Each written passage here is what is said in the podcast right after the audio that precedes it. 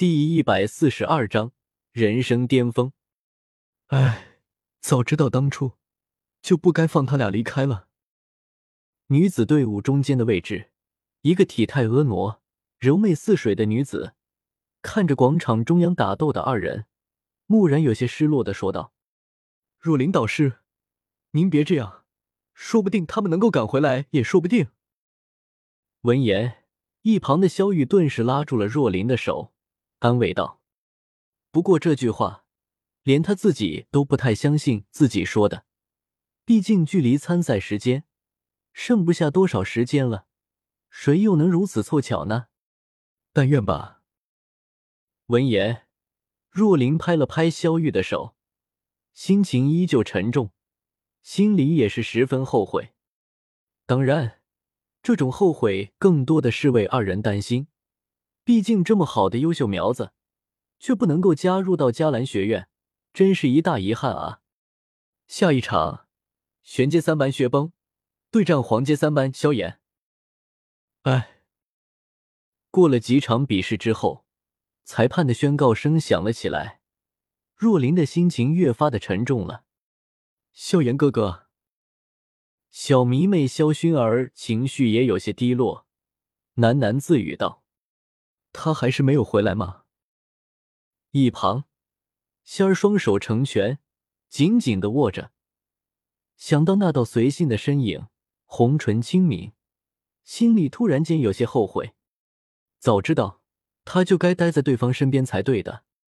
可惜，人生没有后悔药。姐姐，要不然我们离开迦兰学院，去找少爷吧。一旁，清月神情也有些失望。忽然间，眼睛一亮，像是想到了什么，有些兴奋的开口说道：“来到迦兰学院后，清月她的性子比较活泼，虽然在女子队伍里面很混得开，但大家基本都忙着修炼，能够陪她玩的人很少。而男学长们则是不知疲倦的从她这里打听仙儿和薰儿的信息，她也感觉特别烦。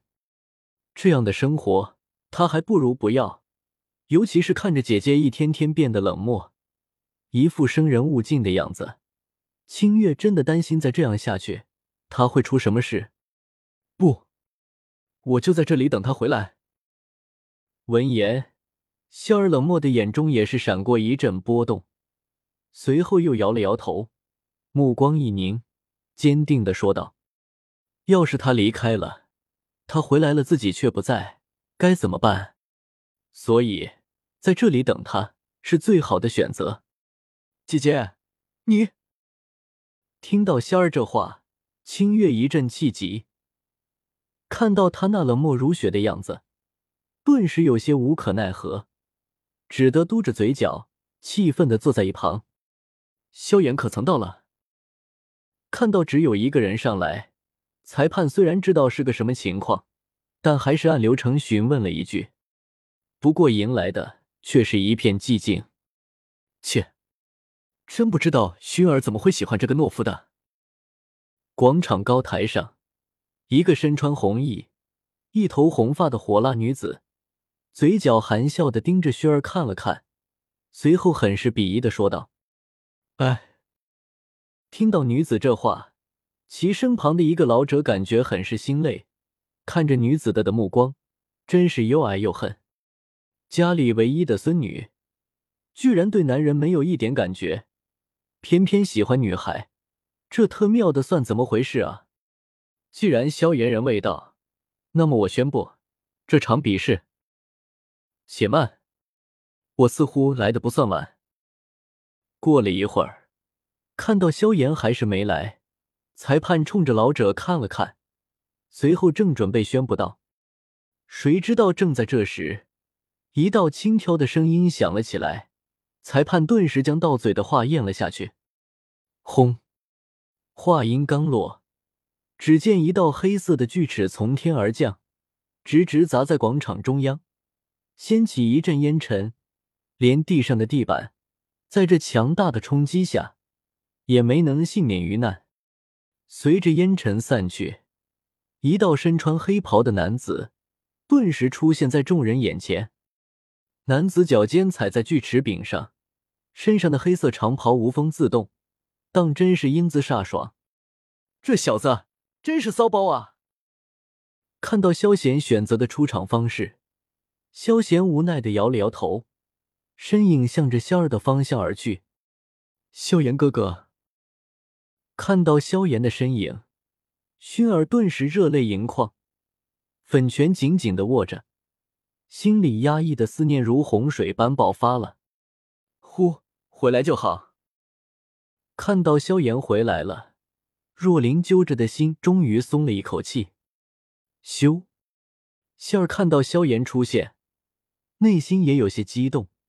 忽然间，他像是察觉到了什么，急忙扭头看了过去。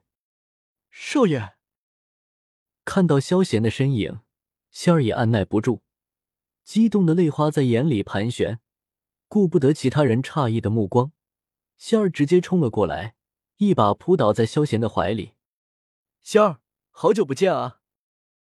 萧贤看到仙儿那绝美的容颜，目光也有些失神，感受到怀里人儿额脆弱，萧贤不顾众人喷火的目光，拍了拍仙儿脑袋，宠溺的说道：“少爷。”听到这话。仙儿也顿时泪奔了，梨花带雨的抬起了头，楚楚可怜的盯着萧贤。看到萧贤和仙儿这样，小医仙也有些感动，默默的待在一旁，并没有打搅他们。而同样跑来的清月，也是紧抿着粉唇，没有出声。萧贤，他也回来了。看到萧贤也一同回来了，若琳内心的惊喜不言于表，神情很是激动。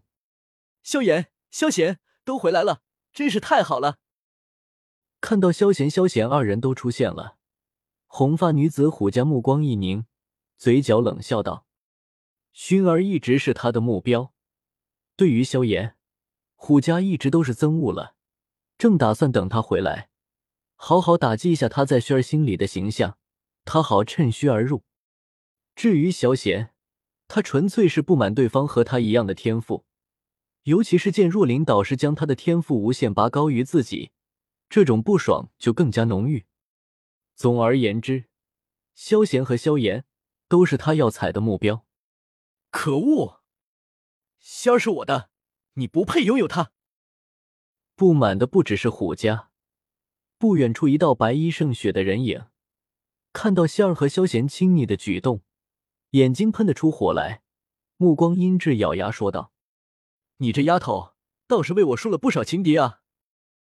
察觉到到众人那快要扭曲，尤其是那股醋味，萧贤嘴角微翘，有些头疼的打趣道：“少爷，我的心里只有少爷你。”听到这话，仙儿心里一紧，连忙解释道，说完眼睛直直看着萧贤，生怕对方不相信一般。嗨嗨，你这样说。我还怎么有脸给你介绍其他姐妹？闻言，萧贤感觉心都快融化了，有些心疼的说道：“啊！”本章完。